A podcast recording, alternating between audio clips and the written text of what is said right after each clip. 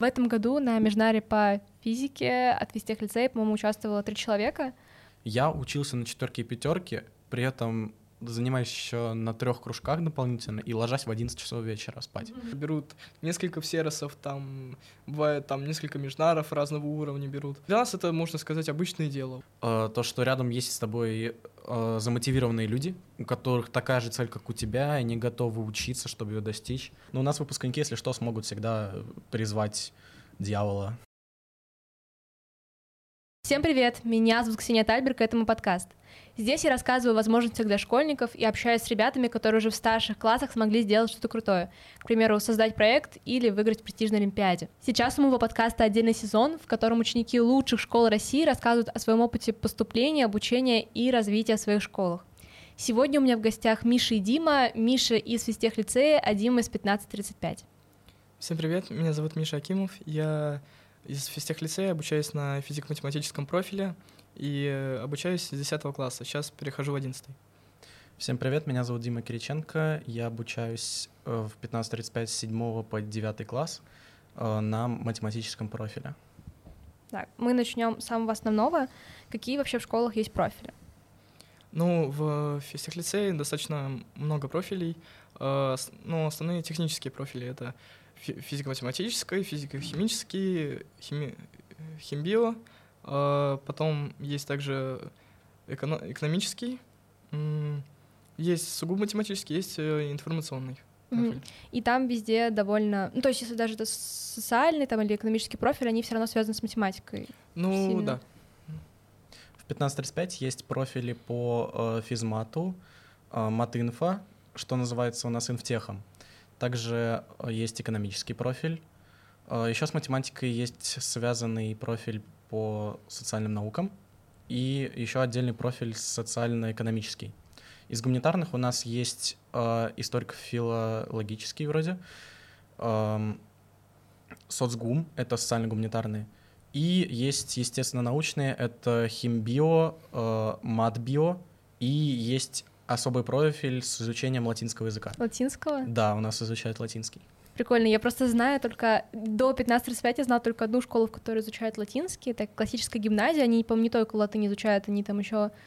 То есть какие-то очень экзотические языки изучают. Здорово. Ну, у нас выпускники, если что, смогут всегда призвать дьявола на латинском. Ну, нав- наверное, это будет полезно. Какие вообще классы есть набор и сколько человек обычно набирают? Вообще у нас а, обучение, насколько я знаю, со второго класса. Можно пойти в физтех-лицей. А, набор последние два года было очень большое, достаточно много человек пришло. Вот у нас, условно, 10 класс, когда я поступил, у нас обучалось, вот когда я пришел, у нас стало 9 классов, а было до этого 4. Вот, э, получается, очень много ребят пришло, и в этом году, насколько я знаю, тоже такой очень большой набор. В следующем не могу сказать. У нас в 15.35 набор основной ведется в 7, 8 и 10 классы. Иногда производится добор в 9 и 11. В 7 класс у нас раньше набирали 4 класса. Э, один ГУМ, два мат и один э, биологический. Теперь у нас, по-моему, стало на один класс больше, добавили еще один гуманитарный. Восьмой там гораздо больше, там около 9 классов. Три из них э, матем... мат-био, и также один с изучением латыни. Остальные тоже там чередуются математический, гуманитарный. Кое-где есть еще наклонности по типу физики и так далее. А в 10 классе набор поведется практически во все профили, потому что из 9 в 10 довольно равномерно распределяется по профилям, и остаются места еще почти во всех. А вас э, можно после какого-то момента сменить профиль или как распределяется по профилям? Ну, в девятом классе ты просто выбираешь, в какой профиль хочешь поступить в десятом. Mm-hmm. В десятом, насколько я знаю, если тебе не понравилось или ты просто понял, что это не для тебя, ты можешь перейти в другой профиль, сдав э, там разницу в предметах, mm-hmm. и если есть свободные места. Сложно ли вообще поступить, какой конкурс? Ну, поступить э, было, как мне показалось, достаточно несложно, но я готовился. Я брал задания прошлых лет, прорешивал их, там с учителями по физике консультировался, какие-то темы определенные, в которых у меня были завалы. Вот. Э, в целом, как мне казалось, э, конкурсы именно вот то, что несколько человек на место, такого нет. Брали всех, кто достиг определенного результата. Вот так вот. Не какой-то топ, вот, а определенного результата. Я поступал в седьмой класс, тогда у нас спрашивали математику, углубленную математику, потому что я поступал на мат-профиль, русский и английский. Э, я готовился на специальных подготовительных курсах от лицея, это называется малый лицей, там 5-6 классники могут туда приходить, э, сдать вступительные и готовиться к поступлению. В принципе, мне лично было несложно, потому что я хорошо учился в своей предыдущей школе и много материала знал. Э, но, нас, но некоторые мои друзья и знакомые не смогли поступить, хотя они тоже учились хорошо. Я думаю, это больше про э, настрой и, так сказать, волнение во время экзамена. То есть, если сосредоточен, уверен, что ты напишешь, то ты напишешь. И у нас тоже был какой-то пороговый балл, то есть у нас не брали просто топ-30 списка, э, у нас был пороговый балл, там, допустим, 115 или что-то такое. Но все люди выше этого порогового балла поступили, зачислили их в класс. Их было около 28 человек. А вообще как обычно готовятся? Ну, в принципе, ребята. Ну, если не ходить на подготовительные курсы, то можно брать э, задачи прошлых лет, брать список тем, которые могут быть на экзаменах, такие на сайте есть. И еще, э, насколько я помню, есть список рекомендованной литературы для подготовки, там по математике, русскому. Там в основном учебники, но есть и вроде какие-то научно-популярные книжки интересные, которые стоит прочитать. Вот мы к физтех лицее у нас там поступала компания, ребят целая у нас была, и мы готовились вместе, там, не знаю, смотрели физтех регионом, те же самые, там вот на первом этапе были задачи такого плана. В общем, было очень достаточно интересно интересный опыт подготовки к такого плана поступлению. А какие вообще предметы сдают на вступительных? Ну вот э, у нас на первом этапе это дистанционный этап. Мы, условно говоря, в зуме с э, товарищами, которые нас контролируют, смотрят за нами, что мы там ничего не списывали.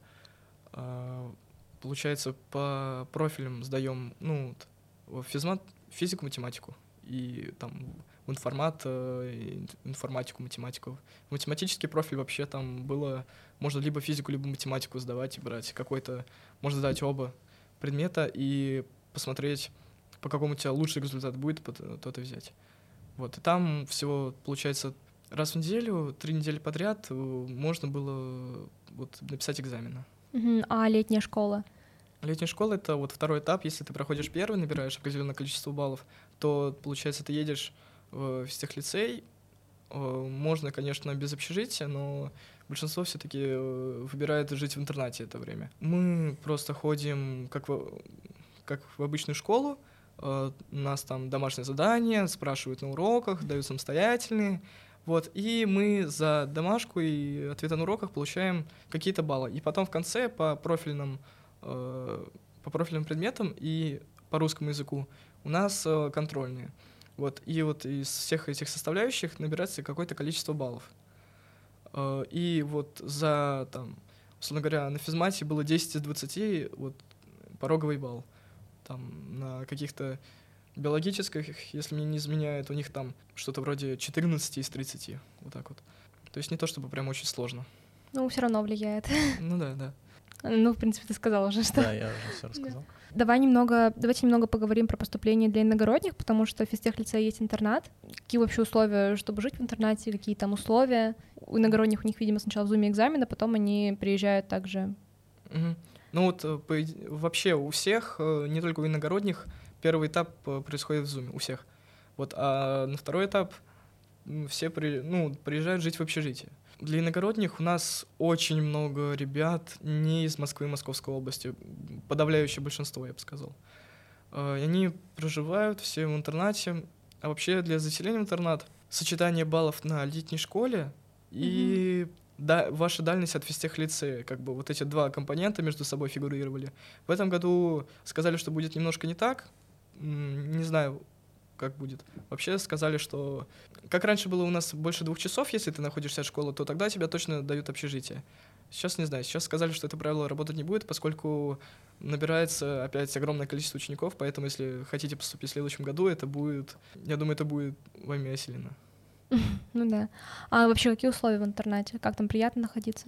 Да, достаточно хорошие ребята все. Конечно, в основном все привыкли жить, как жили у себя дома, и иногда это выливается в какие-то, может, недопонимания, но большинство приходит к общему какому-то решению, и все живут в гармонии, плюс-минус. Не скучают по дому?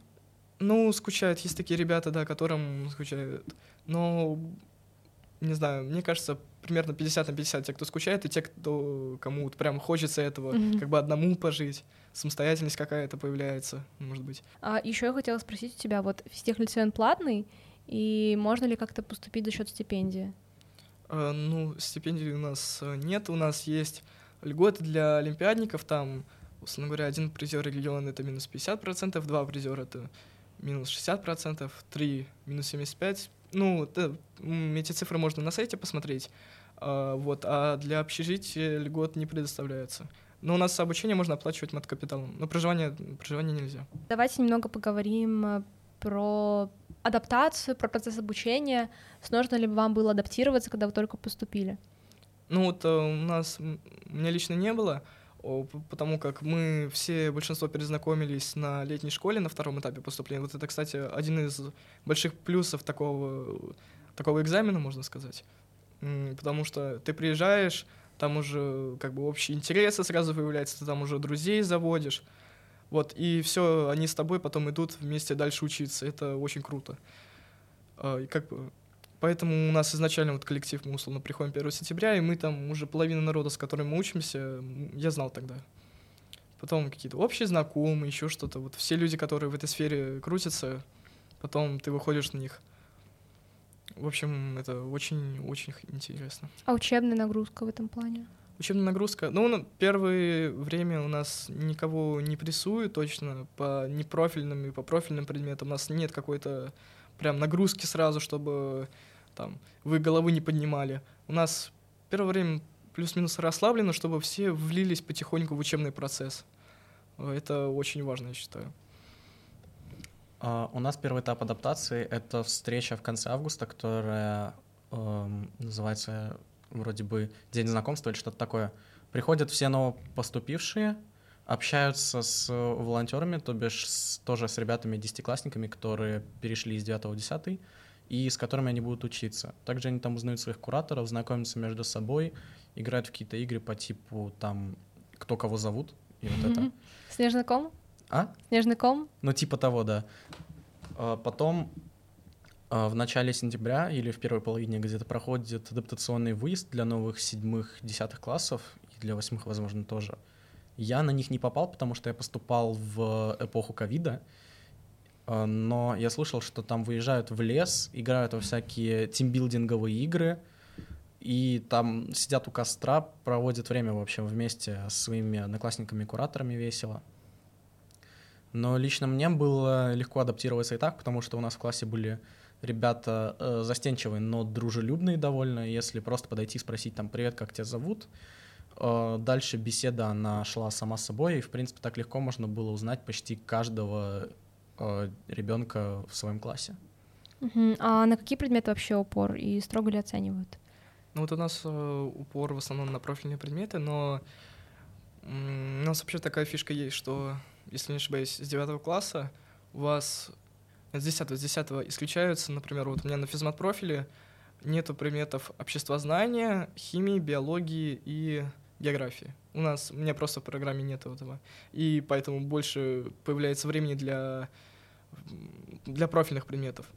Вот нагрузка, в принципе, по непрофильным предметам не особо большая, но у нас каждый, кто, например, хочет, кому нравится история та же, э, кому нравится этим заниматься, тот э, всегда может найти какую-то поддержку у учителя, может какие-то материалы, Э, брать там, просить у них, например, те, кто у нас, вон, ребята на подготовке к региону, они по истории у учительницы очень много чего узнавали, брали какие-то книги, может быть, еще что-то такое. У нас ко всем предметам относятся как бы одинаково трепетно в плане тому, что если ученик не интересуется. Ну, в принципе, именно большая нагрузка бывает на, вот, на профильных. На профильных. У нас на математическом профиле в основном тоже нагрузка на технические предметы, такие как математика и физика, информатика.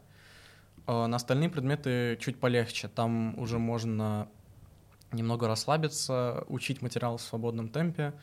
Там э, работы довольно легкие, их легко написать как минимум на четверку. Но если тебе какие-то интересные непрофильные предметы, то ты можешь э, ими тоже интересоваться, просить какие-то материалы учителя, задания просить. Учителя тебе не откажут, потому что у нас каждый учитель э, любит очень свой предмет, и поэтому, если ребенок хочет узнать что-то больше, то почему бы и нет, почему бы ему и не помочь в этом. А чем вообще отличается формат обучения от общеобразовательных школ? Какие вообще вы отличия заметили, когда пришли? Ну вот, э, например, очень э, большое, большие, так сказать, льготы предоставляются ребятам, которые занимаются олимпиадами. Например, э, при подготовке к региону у нас ребята освобождают там за неделю, за полторы от э, учебы, в принципе. И у нас по там по две, по три, иногда по четыре пары в день, вот только конкретный предмет, по которому нас регион. От этого, конечно, можно отказаться, но это мало кто делает. Э, вот, это, я считаю, очень хороший подход к тем, кто интересуется Олимпиадами. То есть физтех лицей это скорее больше про Олимпиады, чем про ЕГЭ. Ну, вот, в таком плане, если сравнивать. Потом, когда у нас, например, приходят результаты региона, и кто-то прошел на закл, на закол, у нас эти люди иногда вообще там, ну, не появляются месяц в школе. Да, у нас тоже такое было. Вот, и при этом они их не просто освобождают, а им предоставляют э, возможность э, готовиться, там ездят взлет, э, взлет это как сборная Московской области примерно, э, занятия проводят, э, всякие, это очень круто.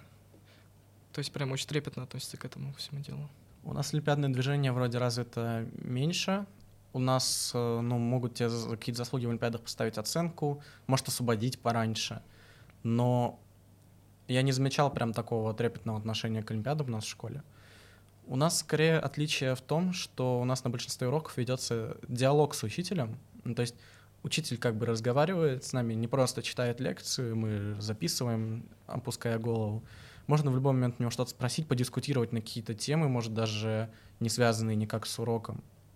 Вообще у нас учителя веселые. С ними можно, с ними можно там э, шутить, если что, чай, чай пить. У нас в лице очень развитые чаепития. У нас почти у каждого учителя есть э, такой стеллажик с кружками, с mm-hmm. чаем. Если тебе этот учитель нравится, можешь к нему прийти, попить чаю. Если не нравится, не приходи, да. не пей чай. Особенно у куратора классно пить чай. Или в администрации. Куратор — это классный руководитель. Да, у нас она называется куратор, но по факту ничем не отличается от классного руководителя. Ты можешь просто прийти к нему, попить чай с печеньками. Или к администрации прийти, если ты волонтер или еще кто-то. В общем, такая компанейская семейная атмосфера. А вот ты вообще уходишь из 15.35, расскажи, пожалуйста, куда ты уходишь и почему? А, да, я из 15.35 перехожу в лицей НИУФШЕ, потому что у нас 15.35, мне кажется, информатика не такая сильная, как в лицее при вышке. Ну, то есть, к примеру, у нас лично мы просто весь год учили какие-то основы питона, и то же самое было в восьмом классе, то есть мы буквально проходили одно и то же.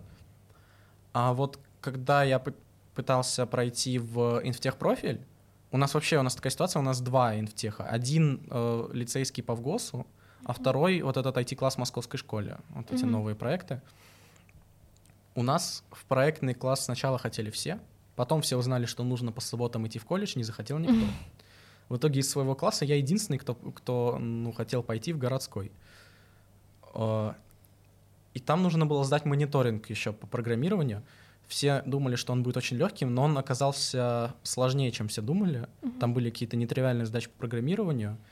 Там было задач, по-моему, 7 на 14 баллов. Я, я набрал 10 из 14 баллов. Я подумал, что, блин, низкий результат, плохой. Потом узнал, что у меня вообще второй результат всей параллели девятых классов. То есть mm-hmm. там максимальный результат 11 у одного человека. Ну и, в общем, это тоже немного разочаровало. Вообще, есть ли у вас переводные экзамены? Возможно ли вылететь из школы? Ну, у нас э, есть переводные экзамены. Насколько я знаю, они есть практически у всех. Ну вот, начиная с 7-8 класса, я думаю, точно. Э, и, в принципе, мне кажется, вылететь сложно, надо постараться. То есть надо прям в течение учебного года вообще ничего не делать, ничего не слушать. Э, это больше, больше страшно, чем, чем у страха глаза велики, в общем.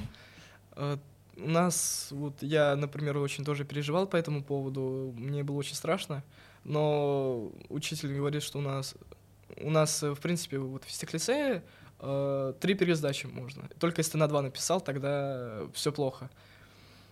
Но он сказал, что ни один, не было еще ни одного человека, который бы вылетел из-за переводных экзаменов. То есть, если вы будете первыми, это будет очень круто. Прикольно. А какие вообще есть? Э, переводные экзамены по профильным предметам. То есть физмат, условно говоря, физика, математика и русский. Ну, русский просто обязательно. Э, я там у химии, биологии, я думаю. Химия, биология. Да. Ну, у нас, кстати, есть э, небольшие льготы для тех, кто победитель, всер... победитель регионального этапа, то он освобождается от всех экзаменов, если у него нет ни одной тройки вот по триместрам. Угу. Вот. А вы по триместрам учитесь? Да, мы по триместрам учимся. Вот если нет ни одной тройки, это победитель регионального этапа, ну или там призер или побед заклад, то у тебя вот такая фишка есть. Можно в конце мая, условно говоря, уже ехать домой. Прикольно. У нас переводные экзамены появились только в этом учебном году. Они называются переводные итоговые работы или пиры. Они проводятся в конце 7, 8, 9, нет, 10 класса, потому что у 9 ОГЭ. Они э, вроде как бы ни на что не влияют, потому что это просто тройная оценка. То есть, если ты завалил его, то тебе просто ставят тройную двойку в журнал. Про вылетание э, вылететь можно только если у тебя, по-моему, две двойки за год или больше. Ты либо остаешься на второй год, либо тебе рисуют символическую троечку в личном деле и отправляют в освояси. Но вот у нас с пиром возможность была косвенно вылететь. Только у одного учителя по математике, у нас свой учитель э, математику классный, здоровский, но строгий. Поэтому если ты завалил пир два раза подряд, там есть возможность пересдачи, то он тебя просто выгоняет из математического класса в обычный какой-нибудь э, гуманитарный, не знаю. Ты не можешь mm-hmm. больше у него учиться. А были вообще те, кто реально получал двойки и вылетали? Uh, насколько знаю, нет, нет. У нас все умные, все молодцы. Только один человек был очень близок, он получил, по-моему, две академические задолженности э, за год, то бишь двойки, но он их исправил в начале июня. Давайте немного поговорим про олимпиадную жизнь, а, потому что олимпиадников много у вас. Как вообще происходит подготовка к Олимпиаде? Это, к Олимпиадам это вообще обычно на уроках происходит или скорее на кружках? У нас очень много кружков. На уроках я бы не сказал, что у нас какой-то именно прям олимпиадам уделяется внимание. У нас просто учителя там по физике, например, берут некоторые задачи просто для укрепления материала из э, каких-то открытых источников, например, как физтех регион. Ну вот, бывает парочка. А, там из ли, или из региональных этапов прошлых лет, еще, может быть, советские какие-то задачки. В общем, старая школа. Вот, но кружков просто огромное количество. Если вы хотите сидеть до 9 вечера в здании лицея, как бы, пожалуйста, это вам всегда можно устроить. А, невероятное количество кружков. То есть там, условно говоря, по физике может проходить два в день кружка у тебя. А, из-за этого некоторые учителя стараются вести э, проводить кружки два раза в неделю, но с одним и тем же материалом, чтобы ученики могли в любой удобный день сходить к нему этому учителю. Э, потом, вот я уже сказал, как, как бы для тех ребят, которые на регион прошли, происходит подготовка на зак и на закол. Вот. Потом, что еще можно сказать? Можно сказать, что вот э, именно вот по физике готовят очень хорошо к физтеху в плане на кружках берут огромное количество задач, э, похожие на физтеховские. То есть с, с нашими учителями это достаточно несложно. Как бы сложнее, чем в обычной школе было бы. А как вообще физтех лицей связан с физтехом? Ну, я бы не сказал, что у них есть какая-то прям особенная особенная связь, но у нас есть некоторые учителя, которые ведут у нас кружки, и они также э, занимаются какими-то делами в физтехе в самом. У нас, например, Леонид Модесович Колдунов, он у нас э, в этом году по понедельникам вел кружки по, по физике. Вот так вот. Есть еще несколько людей, учителей такого плана. У нас э, кружков довольно мало, насколько я знаю. У нас официально проводятся кружки в основном по обществознанию, по праву, по истории, подготовке к Олимпиадам. Но э, учителя-энтузиасты также могут проводить свои олимпиадные кружки. К примеру, у нас по физике был олимпиадный кружок, и по математике у нас помимо оли- жестокой олимпиадной математики, mm. Потому что у нас учитель, я уже говорил, был строгий, он задавал э, жесткую домашку, если ты там не сделал хотя бы два примера, ты вылетал с кружка. Он помимо олимпиадной математики вел еще э, два факультатива по экономике и по просто избранным задачам из сборника по математике. Вообще, вроде бы этого не очень хватало на Олимпиадах, так что если ты хотел выигрывать на Олимпиадах, тебе еще нужно было заниматься самостоятельно. Я не знаю, как по гуманитарным предметам, но я думаю, что у нас там все сильно, потому что у нас учится, точнее учился, выпустился абсолют всероса по истории дважды. И также у нас много есть призерство по обществознанию вроде и по русскому. По математике, физике и информатике вроде, насколько я знаю, нету, призер, нету призерства, к сожалению. В этом году на межнаре по физике от Вестех лицея, по-моему, участвовало три человека, а, и это, по-моему, из года в год происходит, что очень много именно от Вестех лицея ездит. Вот как это получается? Почему? Вообще думаешь? у нас есть э, специальный кружок для тех, кто очень-очень-очень хорошо знает физику. Вот в 10 классе Честно, я не знаю, как в одиннадцатом, но в десятом классе у нас есть преподаватель, это выпускник физтехлицея, у него тоже очень много всяких э, наград на международных олимпиадах, и он уже, если мне не изменяет память, год пятый, наверное, при, преподавал вот э, здесь вот у нас в физтехлицее. Там ребята, чтобы попасть на этот кружок, надо пройти очень жесткий отбор, где вот э, э, самый высокий результат, например, у моего соседа по комнате, у него был на этом, э, на этом экзамене, у него было 30, 30 из 60, а следующий по него, после него результат, условно говоря, там 15, что-то в этом роде. Ого, вот есть... это, конечно, сложно очень. Это, да, прям... Э, в общем, и там очень сложно, там у них первую половину года я уже не помню как, но выходные у них были занятия там по несколько часов, а вот время перед Всеросом и перед регионами их просто освобождали от, освобождали от учебы надолго. И вот насколько я знаю, у них вот они сейчас, вот, вот те ребята, которые э, были на этом кружке и взяли в Серос, они у этого преподавателя вот сейчас вот на летних каникулах были тоже домой, я не знаю, уезжали или нет, но если mm. уезжали, то очень ненадолго. Ужас, это они так ботают физику отчаянно. Да, ну вот, все ради этого. Вот. Но зато потом такие результаты. Вообще у нашего, у, у их учителя э, цель это э, на азиатской олимпиаде, чтобы команда взяла первенство. От э, физтех лицея или команда России? Нет, чтобы э, конкретно ученики показали очень высокие результаты и обогнали всех остальных, вот так вот, его а, ученики. Ну, поняла. А возможно ли вообще совмещать Олимпиаду и учебу? Какого уровня Олимпиаду? Если вы имеете в виду Олимпиаду порядка физтеха, то э, да, почему нет? И что вы подразумеваете учебу? В, в плане учиться на четверке пятерке? Ну да, возможно ли хорошо учиться и при этом там участвовать там в высоких таких сложных олимпиадах, то есть до всероса, ну, на, сам, первый уровень. На самом деле, мне кажется, это все как бы в руках каждого человека, и если захотеть, можно Главное соблюдать дедлайны. Это, наверное, единственное, на чем я прогорел в этом году, э, глобально вот так вот. А в целом, в целом можно совмещать, но вот э, если говорить опять же о вот этих ребятах, которые себя физике посвятили, можно сказать, олимпиадной, у них с обычной учебой, например, не складывается. У нас а, например, учительница по математике, она вот не любит, э, когда у ребят очень много долгов, и она оставляет их приходить сдавать, а у них вот чисто физически иногда не бывает времени. Ну, как бы, если захотеть, время, конечно, можно найти у них, но не они... Хочется. Да, потому что, как бы, после такой нагрузки скорее хочется потратить, как бы, на отдых. Угу. Потому что у них вот, говорю, перед сервисом где-то месяца два была просто интенсивная подготовка по несколько часов в день, только вот физики с этим учителем. Это...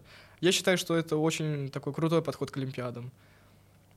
Вот. Но учебу совмещать можно, если ты просто, ну, опять же, физтех, или у тебя там э, нету глобальной цели, как, например, Межнара. Угу. Вот. Каждый для себя сам выбирает путь. Например, правда, в одиннадцатом классе это важно, потому что там на кону ЕГЭ. И ну, вот там либо то, либо другое. Да, и это очень важно сделать правильный выбор. То есть и не лениться при... Когда, когда ты уже сделал выбор. Не лениться, посвящать себя всего этому. Uh, у нас, я уверен, что возможно совмещать уч- хорошую учебу и Олимпиады, потому что я учился на четверке и пятерке, при этом занимаюсь еще на трех кружках дополнительно и ложась в 11 часов вечера спать. Uh, Чудо. Да. Счастливый человек. Да, реально счастливый человек. И я уверен, что если, допустим, убрать кружки и добавить какие-нибудь э, подготовку к Олимпиадам, то это будет вполне возможно. На некоторые предметы в школе вообще можно забить, там, не знаю, там, на историю, на общество знания, там, извините, можно посписывать иногда. Э, это особого труда не требует. И э, я, когда занимался на олимпиадном кружке, вот у нас там были жесткие дедлайны, я иногда даже школу пропускал просто, чтобы сдать э, задание вовремя. И это ничем плохим не закончилось вроде как. Мне даже двойки не поставили. Я просто сказал, что ну, по семейным обстоятельствам я не смогу прийти в школу. И все сработало идеально. План да. надежный, как швейцарские часы. Да, именно. А вообще, как олимпиадное сообщество развито? Ну вот у нас, э, повторяюсь, это все очень прям олимпиадников у нас уважают, э, как бы ценят. Э, но дело в том, что их как бы с каждым годом становится все больше и больше. Ребята некоторые, которые пришли чуть-чуть пораньше, берут несколько всеросов, там бывает там несколько межнаров разного уровня берут. Ну, у нас, для нас это, можно сказать, обычное дело, вот так вот. Как бы ты, когда вертишься во всей этой атмосфере, ты уже не воспринимаешь это как что-то прям такое-такое. Ну, выиграл и выиграл. Ну, бывает. Да, да, да. Ну, бывает. Мне так же было, когда я пришла в 239. Раньше мне казалось, что, боже, все раз Олимпиады. А потом, когда вокруг тебя очень много таких людей, ты уже как-то вообще спокойнее ты начинаешь воспринимать. Да, вот когда, особенно, вот у меня сосед, он несколько лет подряд, ему все не хватает нескольких баллов, пара баллов до закла, угу. там по астрономии, по физике, но он очень умный парень. Я думаю, в следующем году у него все получится. И ты просто, ну, понимаешь, что они такие же люди, как э, ты, они э, ничем у них особых там каких-то увлечений нет, также футбол погонять, условно говоря. Вот парень, который в Токио, например, выиграл, мы с ним футбол под конец э, вот играл, он тоже выходил с нами. Ну, это прям очень дух, атмосфера, атмосфера у нас такая, что вроде ничего особенного. Да, у нас на Олимпиадах никто не зациклен вообще. У нас из класса прошло только два человека на региональный этап, зато все вообще хорошо учатся, друг друга знают, вообще максимально участвуют в жизни лицея. Никто тебя не будет ругать, если ты там проводил какую-то олимпиаду или не прошел на заключительный этап какой-то олимпиады. У нас вообще мало кто об этом думает. У нас, к примеру, две трети парней в классе, они просто после уроков каждый день стабильно идут играть в баскетбол возле школы. Имеют право. Да. Не, не думают о никаких олимпиадах, не ходят просто на факультативы. Вот так вот. И у нас олимпиадники есть, их, скорее всего, даже поддерживают, я точно не знаю. И это тоже часть нашей э, лицейской жизни. Но на этом никто не зациклен. Можно. У нас в основном просто все построено на общении, на дружбе, на сплоченности и так далее. Давайте немного поговорим про внеклассную жизнь. Какие вообще есть традиции? Традиции? Ну вот у нас э, есть такой же вот в начале года у всех десятых классов есть э, тренинг лесной. И у нас все там, опять же, те, кто, например, не знали себя других ребят с летней школы, у них есть возможность познакомиться вот так вот. Там всякие там, не знаю, конкурсы и так далее. В общем, весело проводят время. Потом у нас есть огромное количество, не знаю, спортивных активностей. У нас есть э, два спортивных зала, есть футбольный стадион, есть теннисный корт, есть волейбольная площадка, это все на улице. Вот. И у нас, если ты хочешь заниматься каким-то спортом, у нас для этого нет никаких э, препятствий. Есть все возможности для этого. А традиции в плане там праздников, каких-то мероприятий? праздников, ну вот опять же вот, лесной тренинг этот есть. Э, еще какие мероприятия? Мероприятия, не знаю, вот была эко-ярмарка под конец года, там просто приезжали люди, можно было у них там что- что-то покупать, там выставляли ребята какие-то свои, может быть, э, идеи, там, не знаю, я себе кактус купил в комнату. В целом, наверное, из традиций. Ну вот у нас, опять же, очень такое еще трепетное внимание к общности товарищи. У нас классный руководитель, например, э, вот меня очень переживает за то, что вот мы все как бы хорошо друг к другу относимся, что у нас есть вот этот вот дух общий какой-то. Вот мы также у нас есть э, в шкафчике стоит чайник, кружки, mm-hmm. всякие сладости. То есть, если можно, если хочешь, можно просто прийти после уроков, посидеть, поговорить о чем-то с другом, с учителем. Опять же, это очень поднимает ну, общее настроение. У нас э, в лице очень сильно развита идея лицейского духа, э, настолько, что у нас каждый год э, в день лицеиста, это какой-то день октября вроде, проходит для новопоступивших посвящение в лицеисты. Просто каждый год все читают клятву лицеиста, все поют «Гаудеамус», потом происходил концерт, всем выдавали э, футболки и толстовки с надписью там в лице 1535. Я, к сожалению, не смог сегодня прийти в мерче. И потом все шли праздновать по классам куда-то. Также у нас э, есть традиция проводить э, благотворительные ярмарки. У нас школа сотрудничает с, фонда, с благотворительным фондом «Подари жизнь». Э, два раза в год проходят благотворительные ярмарки. Одна осенью в каком-то здании лицея, Вторая обычно в конце весны на улице, масштабная. Э, в этом году у нас настолько масштаб был большой, что вот рядом у нас есть Усачевский рынок, и там э, фонд поставил концертную площадку, где выступали ребята из нашей школы. Это было вообще классно. Я там был волонтером, раздавал листовки. Mm, было вообще очень здорово. Так, э, давайте поговорим немного про жизнь после выпуска, про контакт со школой. А какие вообще у школы есть партнеры и есть ли практика стажировки во время учебы? Так, ну, партнеры, партнеры, какие у всех лицея есть партнеры? Ну, у нас вот опять же все-таки есть как, какая-то нацеленность на физтех. У нас как бы все думают о нем, все обсуждают его, и поступление именно туда ну, у нас есть такая... Второй год уже мы ездим в Сколково на стажировку по квантовой физике. Ого. В... Да. Ну, это больше не о том, чтобы набраться каких-то знаний о конкретной теме, а больше узнать, чем вообще занимаются люди в, в Российском квантовом центре. А, там очень интересно нас какие читают научные лекции, вводят по лабораториям, рассказывают Э, кто чем занимается, чтобы мы, может быть, рассматривали это как один из потенциальных как одно из потенциальных мест, где мы могли бы работать в будущем.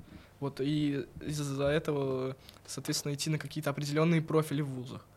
Вот это такая вещь очень классная. У нас э, каких-то партнеров вроде бы нет, и возможности стажировки во время учебы тоже. Но я слышал, что ребята, которые обучаются в московских профилях, ходят, ходят на экскурсии партнеров именно московского проекта. И там тоже проводят лекции, рассказывают про возможности э, постройки карьеры. И это все довольно очень интересно.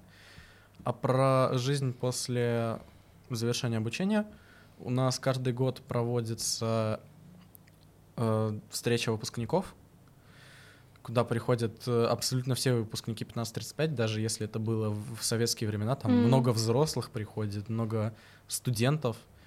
Э, я на этом событии волонтерил, там очень лампово, там есть там небольшой фуршет, э, общение с преподавателями, с бывшими кураторами. В общем, вообще очень классное мероприятие. Я его обязательно посещать буду после выпуска. А какой вообще контакт со школой после выпуска? Контакт со школой э, вроде бы его так какого нет. Ты просто можешь э, приезжать в школу, если ты выпускник, не знаю, там, почерпывать вдохновение, может, э, тебе нравятся лицейские стены. Но вообще ты можешь стать... Э, преподавателем, может быть? Да, ты можешь стать преподавателем, если ты учишься в ВУЗе, тебя могут принять просто как родного туда, потому что тебя все знают, э, все знают, что ты хороший преподаватель, поэтому тебе дадут шанс выступить как преподавателю. Угу. А так больше я ничего не знаю, кроме как э, встречи выпускников. Ну вот э, у нас есть тоже такая фишка, у нас есть один учитель, например, по астрономии, он у него там несколько всеросов вроде бы взял, э, выпустился, пошел на физтех, и вот на третьем курсе в этом году у нас преподавал ас- кружки по астрономии. Вот э, прям выпускников физтех лицея, которые стали именно преподавателями основных предметов, я не знаю. Наверное, нет таких. Но кружки какие-то по- проводят. Много вообще идет людей в МФТИ а, после физтех лицея? Ну вот э, после физтех лицея, если верить цифрам, которые написаны у них на сайте, и по тенденции учеников, процентов 70, наверное, идут. Но надо учесть из- то, что огромное количество из этих учеников, они там призеры в Серосы, Заклоу, то есть у них есть льго- льготы какие-то. То есть они могут свободно выбирать, но они выбирают физтех. Ну Вот. да, родное уже, Мгм. почему бы и нет. И, но вообще есть ли льготы, если ты идешь из физтех лицея в, фи- на физтех? Потому что вот у вышки, к примеру, дается скидка, если ты родной из лицея. А, Честно говоря, я вот э, не знаю, насколько, насколько я знаю, таких прям льгот каких-то нет. Вот, эм, может быть, э, есть какие-то, э, вот, например, если ты стал призером региона, то это может э, дает тебе плюс 5 баллов в ИД, вот из тех 10. Э, Но, честно, я врать не буду, я не знаю, это из Московской области или это из конкретно физтех лицея. Вам кажется, есть смысл вообще поступать в сложную школу или лучше оставаться в МБУ СОЖ, где ты можешь спокойно работать олимпиады? Ну вот э, мне, например, это было бы очень сложно, потому что я человек не особо организованный, и я вот так сам сесть за- сесть и заставить себя прям работать с утра до вечера, мне это очень тяжело. Поэтому мне вот, например, гораздо легче с какими-то преподавателями, чтобы они мне давали какие-то задачи, я сидел под их надзором, это что-то делал. Но если вы человек э, организованный, там умеете правильно распределять свое время и так далее, знаете какие-то материалы для подготовки, там, например, у вас был какой-то товарищ, который прошел этот путь, и вы знаете его фишки, то, в принципе, почему бы и нет, почему бы не остаться? Ну вот у меня, например, учитель из прошлой школы, он э, вел нас кружок по физике, он э, в девятом классе взял все раз, взял все раз по физике и остался в своей школе, а он учился в Сыктывкаре, учился и жил в Сыктывкаре, вот, и пошел на физтех, Круто. да, то есть, ну вот, видимо, у него была какая-то такая возможность. Не знаю. Мне вот, честно, проще находиться под чьим-то надзором, чтобы меня кто-то все время пинал, что- заставлял что-то делать. По-моему, тоже есть несколько вариантов. Если ты в МБУ СОЖ учишься прям на одни пятерки превосходно, и ты хочешь учиться больше, то, я думаю, точно нужно идти в более сильную школу, чтобы, во-первых, эм, испытать себя, как ты, как ты, будешь ли ты там тоже учиться на одни пятерки, но еще получить э, поддержку от крутых преподавателей, которые знают свой предмет. Еще есть проблема в МБУ СОЖ, то что там, там часто э, есть проблема с мотивацией у детей. Ну, то есть Да. тебя окружают дети просто, которые, ну, ходят играть в баскетбол после школы каждый день. И при этом мне берут э, азиатскую олимпиаду. Мгм. Да. Да-да-да. В общем, окружение — это тоже очень важная штука. Как, да, как правда. говорится, будешь, будешь общаться с тремя неудачниками, станешь четвертым. Будешь общаться с пятью победителями все равно станешь шестым. Поэтому э, окружение в сильных школах точно лучше. Там отбирают, да. отбирают людей. Там чаще всего даже хулиганов нет так- как таковых. Ну, Все там, умные. Да, там самое главное хулиганство это все равно какое-то интеллектуальное хулиганство, то есть даже Да. скорее какая-то шалость. Да, вот это тоже очень классно. Тебе никто не скажет, пойдем выйдем за, школу. Ну, не скажи. Что там физики делают?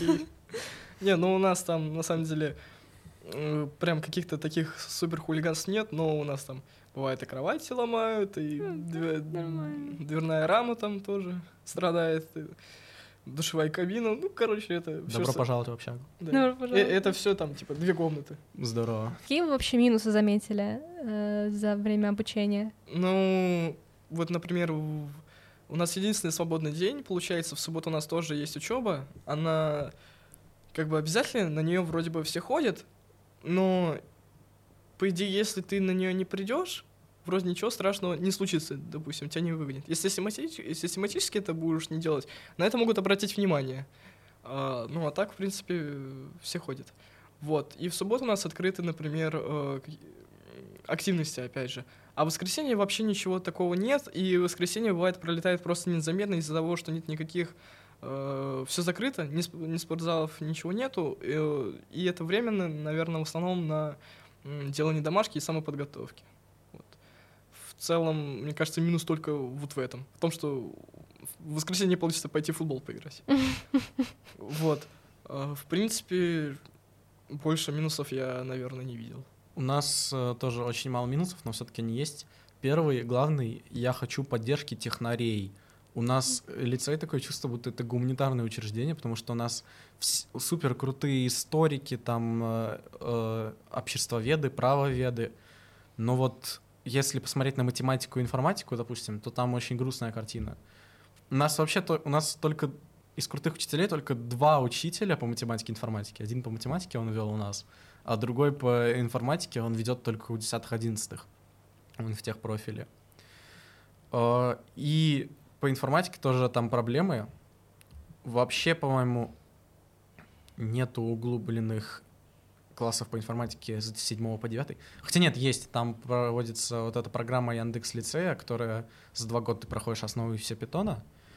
Но у нас, у нас не было углубленного, углубленной информатики. Мы просто, э, как я уже, возможно, говорил, два года подряд проходили одно и то же, основы питона. Это было ужасно. У нас просто, у нас иногда треть класса просто не приходил на уроки информатики, потому что все уже все знали. Вот это, мне кажется, главный минус, то, что нет особой поддержки технарей. Даже олимпиадного движения от школы не особо много по информатике, по математике. Как вам кажется, что вы вынесли за время обучения? Сделало ли вас это сильнее? Вот как вообще произошло ваше развитие? Как повлияло, точнее, на ваше развитие? Развитие такое, то, что, например, мне стало э, гораздо легче, например, также взять себя в руки, заставить себя что-то делать. Ну, не знаю, может, скорее это вот как раз именно атмосфера учеников влияет, то, что все за одно дело, все знают, чего они хотят, примерно цель одна — вот, и ты когда варишься во всей этой атмосфере, у тебя появляется у самого желание достичь э, каких-то таких же высот, может быть. Ну, я тоже вынес для себя после обучения, что атмосфера — это одно из самых главных вообще вещей. Э, то, что рядом есть с тобой э, замотивированные люди, у которых такая же цель, как у тебя, и они готовы учиться, чтобы ее достичь. Мы эм, мы буквально иногда в будние дни вечером собирались в Дискорде, просто решали домашки там по физике, по математике. Это было очень здорово, вообще интересно. Да и вообще у нас все комьюнити лицея завязано на том, что взаимопомощь, взаимоподдержка. У нас также очень развито волонтерское движение. У нас буквально, если ты приходишь на вступительные, очные, там практически все люди, которые помогают, это люди от толстовочков 1535, mm-hmm. на ученики, волонтеры, и на других событиях тоже их привлекают. В общем, это вообще здорово. Я думаю, что 1535, она очень э, заботится о своих учениках вообще и на их коммуникации. И самый последний вопрос. Посоветовали вы бы себе поступать еще раз, если бы могли вернуться в прошлое? Однозначно, да. Определенно, да. Это был мой подкаст. Сегодня мы обсуждали физтех лицей 1535. Подписывайтесь на подкаст и ждите новых выпусков.